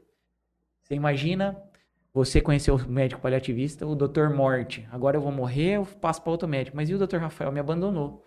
Essa foi uma das coisas que me fizeram fazer a pós no cuidados paliativos. Eu já não posso mais parar, tô velho, já não posso parar para fazer residência, porque senão meus filhos morrem de fome. Uhum. Mas foi uma maneira que eu encontrei de tratar melhor as minhas, as minhas pacientes, sabe? De dar um acalento maior, de saber mais, de utilizar melhor drogas, de orientar melhor as pacientes e não ter esse, esse, esse estigma do cuidados paliativos.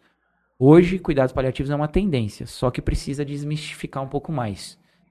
Tem, muita, tem muito paradigma a ser quebrado. Tudo tem paradigma. Seja na oncologia, seja na, na, na- no cuidado dos pacientes com AVC, com paciente de insuficiência cardíaca. Então, é, a- às vezes a gente não quer deixar de tratar. A gente tem que tratar, tem que tratar, tem que dar remédio, tem que fazer quimioterapia. Não é. Você viver com a melhor qualidade. Eu acho que o André é meu irmãozão. E ele, eu acho que ele me autorizaria a falar isso. A vozinha dele teve um câncer de um câncer gástrico. E a gente ab- a gente abriu ela e fechou porque ela tinha uma doença muito avançada. Ela tinha uma determinada idade avançada. Ela, so- ela viveu durante dois anos sem quimioterapia de uma maneira assim excelente. E aí ninguém quis fazer quimioterapia. Mas se a gente fizesse, e se a gente fizesse quimioterapia e ela falecesse de uma neutropenia febril, de uma complicação da quimioterapia? Ela viveu super bem durante os dois anos. Lógico, ela decaiu depois, a doença avançou, ela morreu da doença, sangrando, etc. Mas ela teve aquela oportunidade de viver. Ela ia falecer. A gente Uhum. tinha certeza absoluta. Era um câncer gástrico, metastático. Ela ia falecer. Esse momento de, do- da terminalidade, ela tem que viver com a maior dignidade possível. Seja com tratamento modificador de doença, seja com tratamento paliativo. Uhum. Recuperando da dor, transfundindo. Dando mais qualidade de vida pra ela. Exatamente. Tudo tem a ver com qualidade de vida. Não é só sobreviver. A gente tem que saber viver também. Isso aí tem muito a ver com aquela vez que eu escrevi o artigo aqui. Lembra? Da história da jovem britânica. Eu nem sei se era verdade ou mentira aquilo lá. Eu acho que ela tinha 16 anos. E descobriu algum tipo de doença terminal, onde o diagnóstico dava pra ela tranquilamente um ano de vida. Onde ela poderia viver uma vida normal. Só que os pais gostariam de continuar tentando alguns outros tipos de tratamento. E esses tratamentos seriam iam debilitar ela de uma maneira muito brusca, onde ela ia ter que se afastar de escola e tudo mais. E aí, o que eu escrevi aqui, que é, em tese ela teria judicializado essa questão. Porque ali... Tem um a- filme disso aí. Tem também? Porque, na verdade, ali era uma discussão entre se os pais poderiam obrigá-la a fazer o tratamento ou ela teria o direito personalíssimo dela de escolher viver, se fosse um ano, um e meio, mais integralmente, de forma que ela pudesse aproveitar aqueles últimos momentos da vida dela. É complicado, né? Que, Tô que, que fim virou essa, essa história toda? Ela viveu ela não esse- tratou. Tem, tem todo, tem um filme disso aí bem bacana, que é com, o- o, o advogado é o Alec Baldwin na história. Bem legal esse filme. Vale a pena assistir. Eu tô escrevendo um, um artigo pro, pro pra Pastoral da Família sobre cuidados paliativos, né? Sobre a boa morte. Mas Ninguém quer morrer. Mas chega uma hora que você tem que. É a única certeza que nós temos. É. Vai fechar a caixa prego ali. E essa questão do- da terminalidade, a gente precisa desmistificar essa questão, porque tem muita coisa que a gente pode fazer na terminalidade. Tem muita coisa. E até a desburocratização. Imagina, quando o paciente faleceu, você vai vivenciar o luto com uma quantidade de burocracia, fazer um monte de. O cara morre, você não consegue mais Uhum. mexer na- no banco dele, você não consegue mais fazer nada. Ah, É uma coisa que a gente poderia pensar Fazer antes isso aí em vida. antes da gente terminar, antes, todo mundo sofre. Aquilo consegue ser muito mais. é, a gente pode dar muito mais acalento do que a gente dá hoje em dia. É só a gente conversar. Só que essa, essa abordagem ela tem que ser multidisciplinar. Eu não sei fazer isso, mas o assistente, assistente social sabe. O assistente social sabe onde, onde, onde aperta o sapato da pessoa. Uhum. Ela não tem, não tem quem cuida. A filha tá na escola, o marido tem que trabalhar para sustentar a família. Quando um adoece, outros nove da família adoecem junto. Entendeu? Porque tem que ter um cuidador. Tem que ir em consultas, tem que levar, tem se ele ficar em cadeira de roda, tem que ter os cuidados. Então, isso daí é, cara, é muito bonito. Eu, assim, Sem contar que até pra própria pessoa, eu vivi uma experiência como essa, eu vivi o luto do meu avô em vida. Meu avô era médico também, chamava Sileno Saldanha, ortopedista, ele faleceu aqui no Hospital do Câncer. amor de pâncreas. Foi bizarro, 2,5 kg o tumor dele tinha. E eu recebi o diagnóstico do médico porque ele tava no, no, no AME, se não me engano. Só que dali até o momento final foram seis meses. E ele resolveu diversas coisas da vida dele nesses últimos seis meses. Já tendo a ciência de que Uhum. eventualmente teria um ponto final naquilo lá. E me permitiu também viver esse luto com ele em vida. Quando ele chegou a falecer, não, Pra mim, na verdade, foi uma coisa muito. Não foi Que aquele os choque. últimos, as últimas, os últimos dias é uma coisa muito delicada, não, uma coisa muito pesada e triste. Então, quando chega ao fim, você se sente até um pouco aliviado. É, é, é impressionante falar. Mas esse luto em vida permite você ver de uma outra forma aquilo ali, você entender e não ter uma coisa tão bruta assim. Tem um documentário no, na Netflix, é, Deadline, End, End alguma coisa. É um, não lembro o nome agora. Que na realidade, assim, você, é, o processo de morte ele não, não precisa ser isso. Não precisa. Tem o, o conceito de, de cuidados paliativos no termo hospice da, da coisa, de você tratar ele em casa de uma maneira simples e você transformar a morte, colocar até o. Tem trabalhos que você até se você colocar que jeito que você gosta de dormir. A minha esposa sabe o jeito que eu gosto de dormir. Imagina uma pessoa que tá doente, não consegue se mover e ela ficar do jeito que ela não gostava de ficar antes. Então até a maneira que você coloca ele deitado na cama, até em vez de você colocar um, um- um lençol branco em cima de um cara que já tá pálido, coloca um, um lençol ou uma- um cobertor com cores vivas Uhum. e fazer o, o processo de morte se tornar menos doloroso. Lá no, na- nesse, nesse documentário, eles, eles no, quando paciente falece, há uma, um, um, um rito de que eles pegam pétalas de rosa, um paciente falecido, sabe que o cara tá morto, e joga Uhum. pétalas de rosa em cima dele. E fica todo mundo chorando, vivendo o luto. O cara faleceu bem, porque ele tava com, com a dor controlada, ele tava com a náusea controlada, ele morreu porque ele tinha que morrer. Chegou, né? Chegou a hora dele. Então a boa, o conceito da boa morte é um, é, tem que ser desmistificado, né? Não é só viver bem? Lógico, ninguém quer morrer. Existe muito, muito estigma religioso que envolve com isso e atrapalha um pouco esse tipo de condução mais, mais científica. Assim, é muito delicado dizer, né? o, o, o tema em si. Cara, falamos de coisas. Na verdade, é é prevenção até morte aqui, hein? Mas é que. E foi bem o. o- o- foi o- cronologicamente falando, nós obedecemos uma coisa. É que essa questão é delicada também, porque algumas experiências na vida, o senhor tem mais proximidade com isso, porque vivencia isso diariamente. Mas alguns tipos de experiência na vida a gente só consegue saber como a gente vai responder Vivendo. Passando. quando for na hora, não é. É difícil demais, tá maluco? Deixa eu passar aqui nos, nos comentários aqui. Johnny Roberto. Estou na sua mão, do Dr. André e de toda a equipe de vocês, crendo na cura e no sucesso do trabalho de vocês. Leda Márcia Perdomo. Minha irmã. Bom discu- discutir isso tudo. Cíntia Perdomo. Morreu muita gente por falta de acompanhamento durante a pandemia?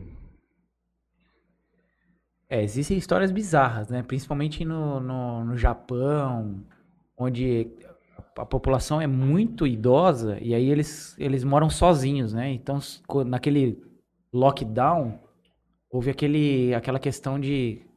Mas são histórias, né? Histórias que bizarrices que chamam a atenção. Agora, o número, não sei.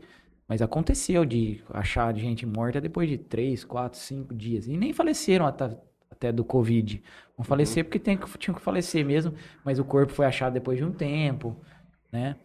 Mas, Ah, lá deve ter acontecido várias coisas, hein? mas morreu muita gente por falta de vaga de UTI, por falta de vaga de internação, por desconhecimento. O desconhecimento da população nesse, nessa pandemia foi, assim, uma coisa... Desconhecimento total, né? Do, da equipe de saúde. Porque chegavam-se... A gente nunca tinha vivenciado isso. Chegavam-se informações diariamente. De tudo que é jeito. Faz isso, faz aquilo. Estu... Não, aqui, isso aqui é melhor. Não, aquilo lá é melhor. Não, aqui... e na tentativa de melhorar alguma coisa. Só que, infelizmente, a gente sabia que não existem casos que são incuráveis.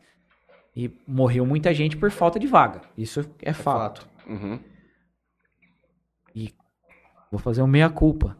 Morreu muita gente de desconhecimento técnico de médico. Hoje, uma das grandes causas de óbito no Brasil é Erro médico. erro médico. Aí a gente volta Erro naquilo que o médico, senhor falou. erro médico não, não é que- questão. Porque o erro médico é aquele negócio assim, imperícia, imprudência e negligência. Ninguém, é, ninguém vai ser negligente, ninguém vai negligenciar um tratamento ou não.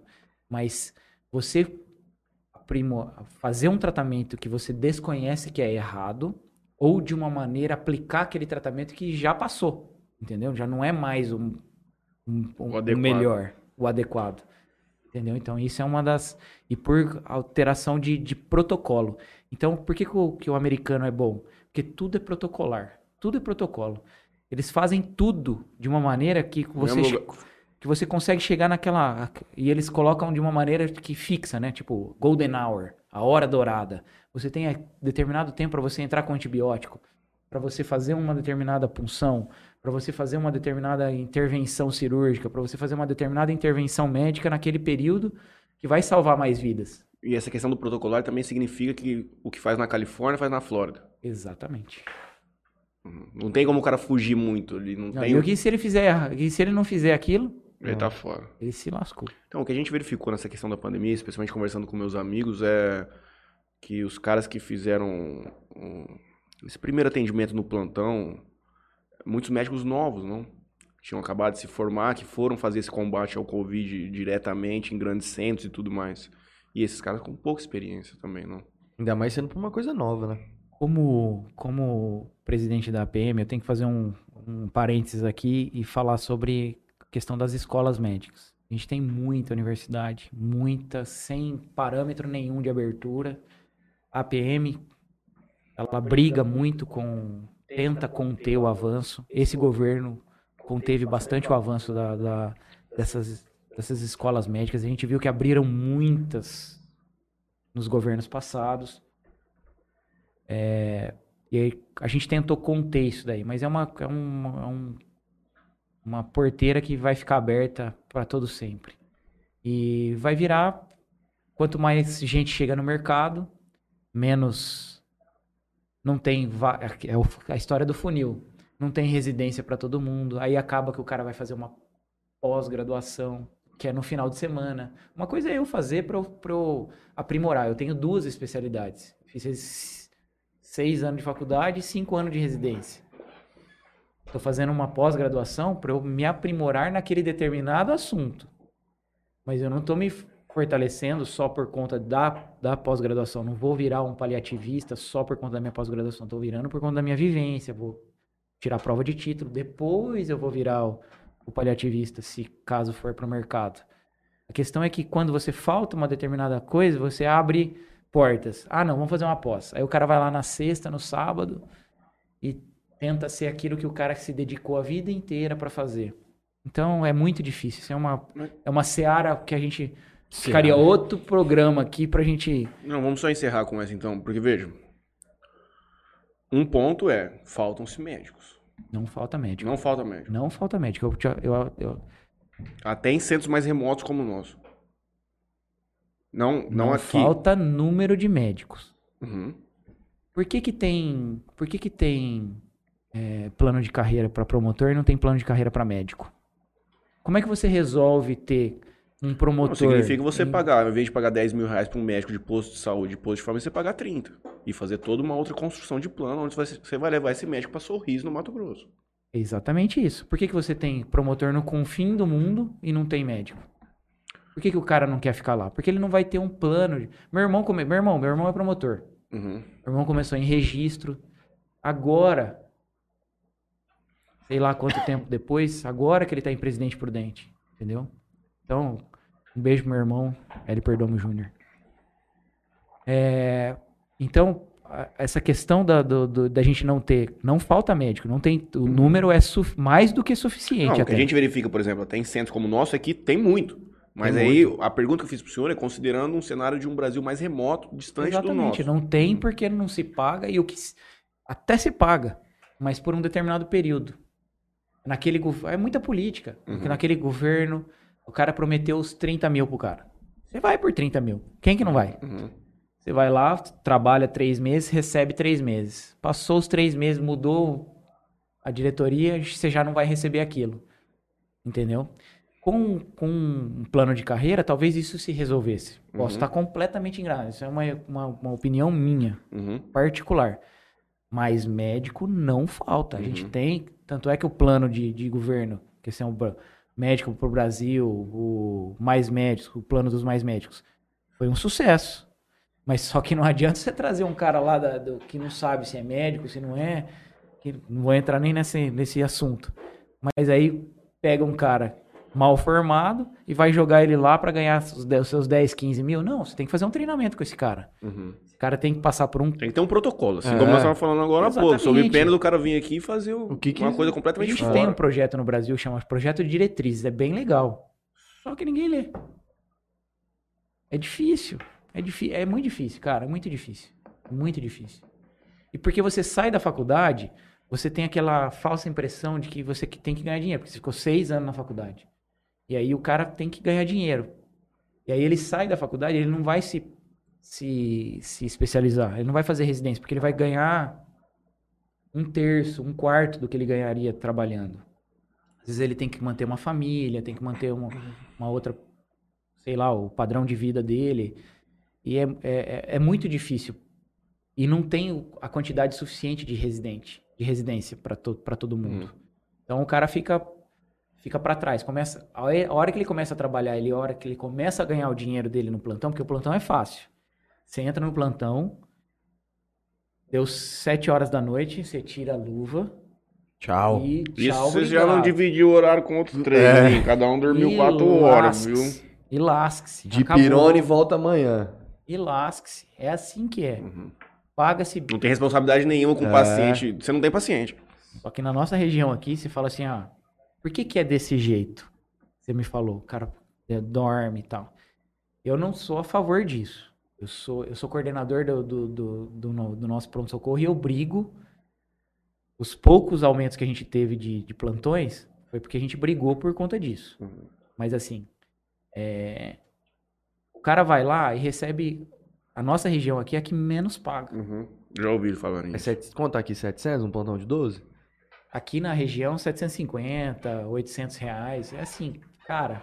Pela, pra pelo, receber daqui 30 dias. Pelo nível de complexidade do, do atendimento, porque pegar um plantão aqui no UPA não é pra qualquer um, cara. Uhum. Você tem que ter um cara.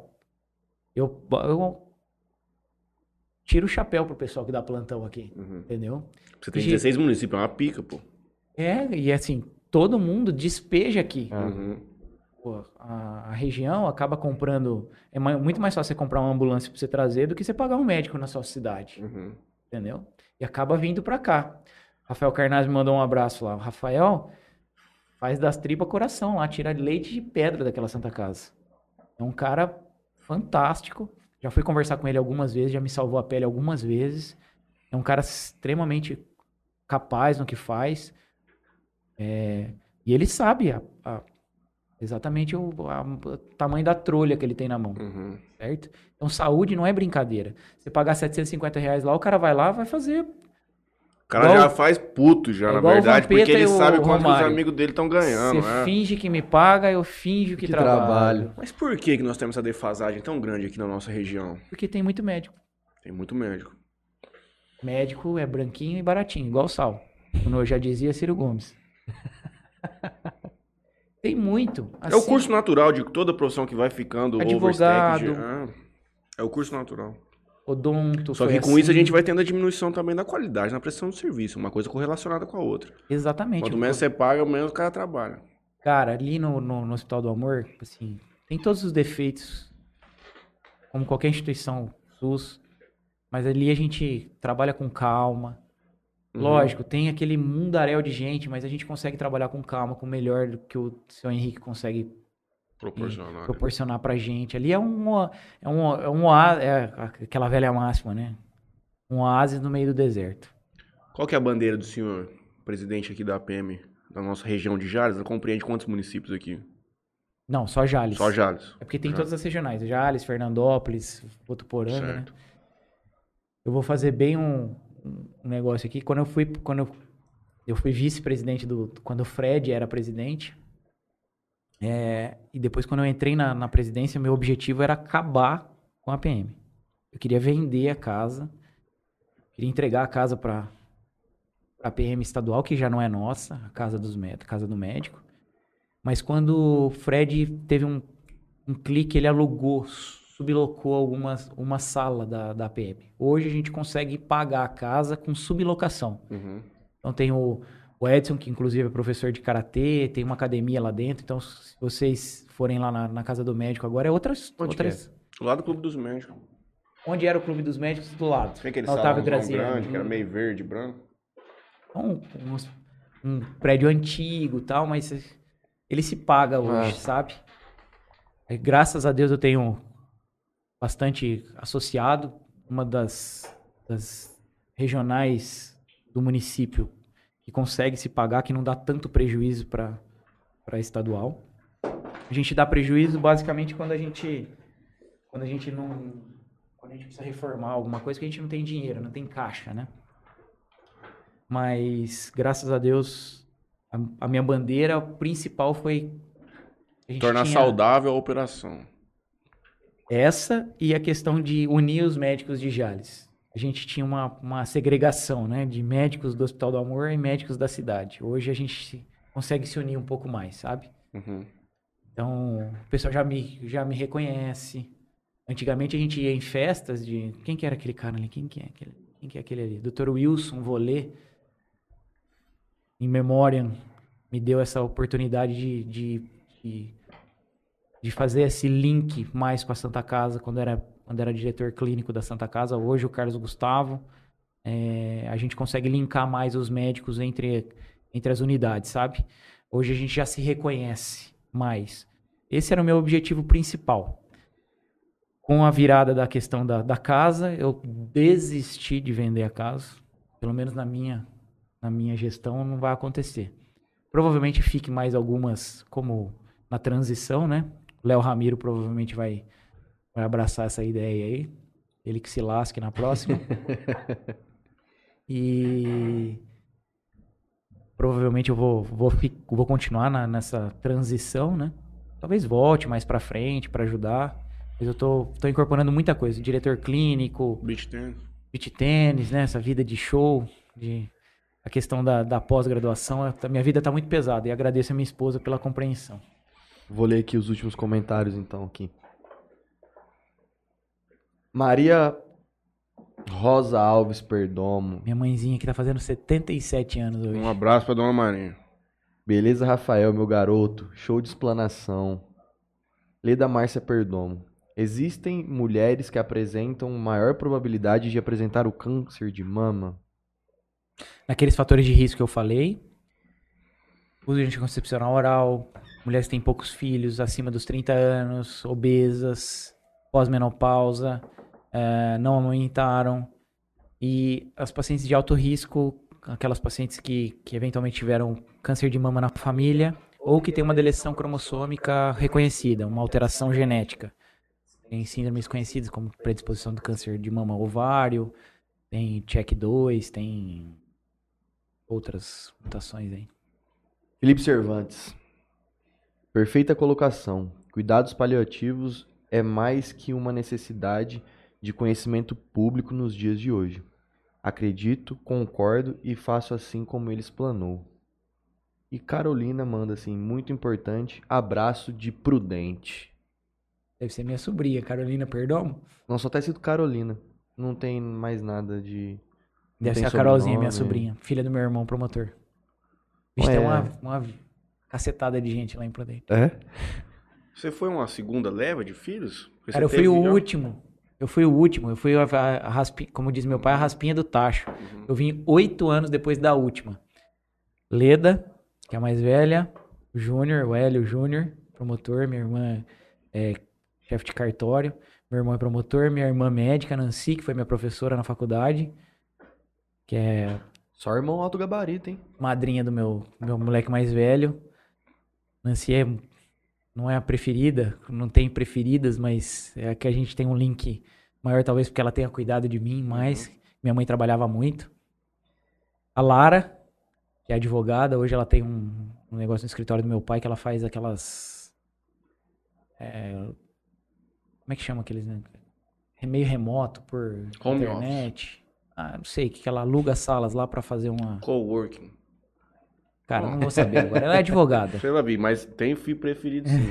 É. tem até cachorro preferido. Garanto pra você. Teu pai também Não. pode falar que não, mas tem, tio. Eu- Confia. Não, Depois que eu dois- tive dois cachorros, eu juro por Deus. Você gostava mais de um do que do outro? Quando eu tive os dois na minha mão, aí eu vi que isso aí é uma realidade que eu já tinha ouvido muita gente comentar comigo. Meu Quando pai, eu tive, quando fui eu pra preferir um ou outro. meu pai e minha mãe têm um preferido, sou eu. Aí, ó. Tá Achou. entendendo? Mas, Rafael, obrigado pela presença de hoje. Demorou, mas Geralmente o Vai mais ver. novo tem essas pretensões, né? Essas ilusões às vezes. Nancy Perdomo. Minha irmã. Parabéns, Rafa. Defendeu nós médicos. Um abraço pra toda a família que nos acompanhou aqui hoje. Retornaremos agora nessa semana. Nós tivemos dois episódios hoje. Hoje, a criançada aqui, eu até ia trazer um pouco essa questão mais psicológica das crianças, porque eles entraram na pandemia com 11 e hoje estão com 13, né? É. Delicadíssimo, não? Delicado. Eu Vai falo que meus filhos são filhos, assim, a gente tem um- uma chacrinha aqui perto. Então a gente teve essa possibilidade de vivenciar esse fora de casa, né? Uhum. E eles são muito ligados, são muito próximos um do outro. Com idade, pouca diferença, dois anos. Então eles brincaram muito, né? Não, acho que eles não sentiram tanto a pandemia. E... Mas é difícil, cara. Foi, foi difícil. Psicologicamente pra essa criançada aí vai ser... Não sei qual que vai ser o Não, a efeito gente não viu ainda, não. É, isso aí vai, Dano, vai vir. o, o dano educacional que vai ter nisso aí. Porque a gente tem uma percepção, por onde vivemos e tudo mais, de que todos tiveram acesso ao estudo. Mas existem pessoas que ficaram dois anos sem estudar. Que era pra estar no banco de uma escola. O cara não tinha internet na casa dele, não, não tinha essa ilusão de que é, cara. Vai dar um pau gigantesco. É, a gente vai ver o reflexo aí mais pra frente. Segunda-feira que vem com quem, Juninho? Não me lembro. Você vai jogar pouco beat tennis essa semana, hein? Meu Torneio Deus do final de céu. semana. Torneio de novo? Categoria B agora. É, mas eu não vou com o Gustavinho, não. Eu vou com o PH. Vai com o PH. Né? O Gustavinho tem aniversário da, Meu da mulher. pai. PH. Fernando. Duas alegrias na minha vida. O dia que eu comecei e o dia que eu parei de jogar beat tênis. Não digo nem pelo esporte, eu digo. É muita panelagem, é uma coisa muito Você tem, você tem que ver a raquete nova ali agora. Sabe uma raquete Oh. nova? Tá, Depois você precisa ver ali. coisa linda, hein? Que coisa maravilhosa. Quero agradecer a todo mundo que nos acompanha hoje. O último que manda mensagem aqui. Ricardo Tange... Tangeiro? Tangerino. É Tangerino. meu cunhado. Rafa, câmara privada de mediação e arbitragem. Dois pontos. Jus É. alternativa. É o negócio da sua é irmã. o negócio da minha irmã. Ah. Em vez de você levar Nossa, pro... que, que, que, que é isso aqui? Isso é assim, é, você tem uma empresa Certo. e eu tenho um funcionário, por exemplo, ou uma outra contratação. Nós dois temos uma empresa. Você vende papel, você compra papel. E a gente estipula no nosso contrato de compra e venda, se a gente tiver qualquer tipo de discussão jurídica relacionada a esse contrato, nós não vamos levar para o judiciário, nós vamos levar para essa Câmara de Arbitragem. Onde lá, por exemplo, pode- vão ter três advogados que vão julgar quem tem a razão naquele cenário. Com isso você consegue trazer uma celeridade maior e tudo mais. Eu tive uma experiência com a arbitragem lá em São Paulo, e assim como todo judiciário, não recomendo. não recomendo Não, nem o só- fórum normal, nem a campo de arbitragem, Só nem reco- nada. Só recomendo O da da sua Lara. irmã nós recomendamos com veemência, mas olha, vou te contar, não é brincadeira não. Antes de passar os agradecimentos aqui, eu gostaria... Sabe por quê? Ah, eu não vou, eu, eu, eu prometi pra mim mesmo que eu ia parar de, de queimar minha própria classe. Depois eu comento em off, deixa eu esperar terminar o programa. Quero pedir pra todo mundo que tá assistindo a gente aqui pra se inscrever no nosso canal, curtir o vídeo aí, que isso ajuda a gente a levar o conteúdo pra outras pessoas. Quero agradecer aqui a Bebida Sabor aqui, portfólio deles em primeiro plano na tela, Toquinho Center Car, LH Bor e Clínica Odontológica Dentomax, do Marcelo Bigolin. Eu, acaso terei, precisamos passar lá essa semana, Juninho. A Detecta Vazamentos, do nosso amigo Edson e o parceiro aí do Franley. Muito obrigado a todos. Voltamos na segunda-feira que vem com o Igor e Henrique. Não, não, deles é dia 17. Então, perfeitamente. Não Nós vamos lembro. nos comunicar nas redes sociais. Doutor, muito obrigado pela visita aqui hoje. Foi um prazer conversar com o senhor. E nos vemos no clube futuramente. Amanhã estarei lá, inclusive. Muito obrigado pelo convite. Me senti, como diz, parafraseando meu pai, me senti envaidecido. Vai descendo. O Marlon Livramento gosta muito de usar o gratidão. Ele sempre termina o programa de boletim. Só uma palavra pra você, gratidão. Que, que ele fala? Que fica obrigado com a É, pessoa. Eu você- fico é, ele- obrigado a você. É, ficou obrigado a coisa. você, que não sei o quê. Enfim. Vitória Perdão mandou. Parabéns, tio Rafa. Obrigado. Gente, Valeu. Tchau, tchau. Tudo de bom.